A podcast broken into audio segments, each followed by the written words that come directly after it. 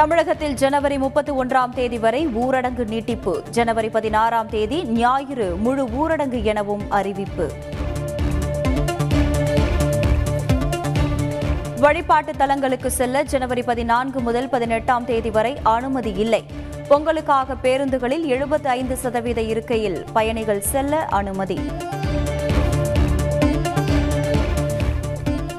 புதுச்சேரியில் ஊரடங்கு கட்டுப்பாடுகள் குறித்து ஆளுநர் தமிழிசை தலைமையில் ஆலோசனை. வார இறுதி ஊரடங்கு பதற்றத்தை ஏற்படுத்தும் எனவும் மக்கள் அதிக அளவில் கூடுவதை கட்டுப்படுத்தவும் முடிவு. தமிழகத்தில் பதினான்காயிரத்தை நெருங்கியது தினசரி கொரோனா பாதிப்பு. ஒரே நாளில் பதிமூன்றாயிரத்து தொள்ளாயிரத்து தொன்னூறு பேருக்கு நோய் தொற்று. சென்னையில் ஒரே நாளில் ஆறாயிரத்து நூற்று தொன்னூறு பேருக்கு கொரோனா பாதிப்பு. செங்கல்பட்டு திருவள்ளூர் மாவட்டங்களிலும் தினசரி பாதிப்பு ஆயிரத்தை தாண்டியது. கடந்த இரண்டு வாரங்களில் ஆறு ஐபிஎஸ் அதிகாரிகள் உட்பட முன்னூற்று நாற்பத்தாறு காவலர்களுக்கு கொரோனா. தமிழக காவல்துறை தகவல். காய்ச்சல் இருமல் சளி இருந்தால் கொரோனா பரிசோதனை கட்டாயம் செய்ய வேண்டும். தொற்று வேகமாக பரவி வரும் நிலையில் முன்னெச்சரிக்கையாக இருக்குமாறும் தமிழக சுகாதாரத்துறை அறிவுறுத்தல்.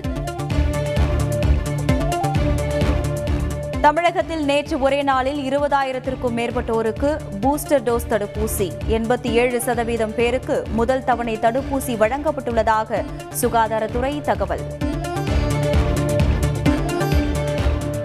ரயில்வே மருத்துவ கட்டமைப்புகளை பொதுமக்களும் பயன்படுத்த அனுமதிக்க வேண்டும். அதிகாரிகளுக்கு ரயில்வே அமைச்சர் உத்தரவு. கொரோனா பாதிப்பால் வீட்டு தனிமையில் இருப்போரும் முகக்கவசம் அணிய வேண்டும். கண்காணிப்பு பணிகளை மேற்கொள்ள சென்னை மாநகராட்சி உத்தரவு. கொரோனா வழிகாட்டு நெறிமுறைகளை பின்பற்றி பொங்கல் சிறப்பு பேருந்துகள். பதிமூன்றாம் தேதி வரை பதினாறாயிரத்து எழுநூற்று அறுபத்தி எட்டு பேருந்துகள் இயக்கப்படும் என்றும் தமிழக அரசு அறிவிப்பு.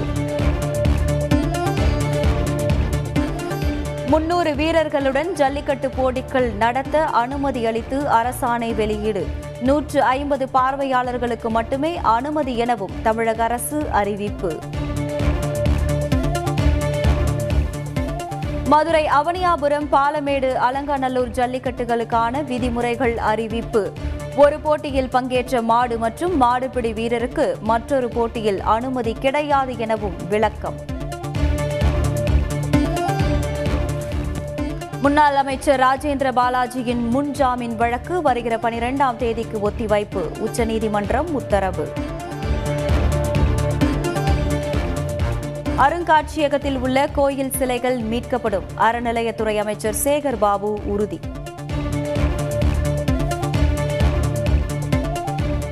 தமிழகத்தில் பதினோரு மருத்துவக் கல்லூரிகளை நாளை துவக்கி வைக்கிறார் பிரதமர் நரேந்திர மோடி. செம்மொழி தமிழ் மத்திய நிறுவனத்தின் புதிய வளாகத்தையும் தொடங்கி வைக்கிறார். தூத்துக்குடி அருகே குடோனில் பதுக்கி வைக்கப்பட்ட செம்மரக்கட்டைகள் பறிமுதல். இரண்டு பேரை கைது செய்து போலீசார் விசாரணை. சாய்னா நெய்வால் குறித்து சர்ச்சை கருத்து வெளியிட்ட நடிகர் சித்தார்த் மீது நடவடிக்கை எடுக்க வேண்டும். தமிழக டிஜிபிக்கு தேசிய மகளிர் ஆணைய தலைவர் கடிதம்.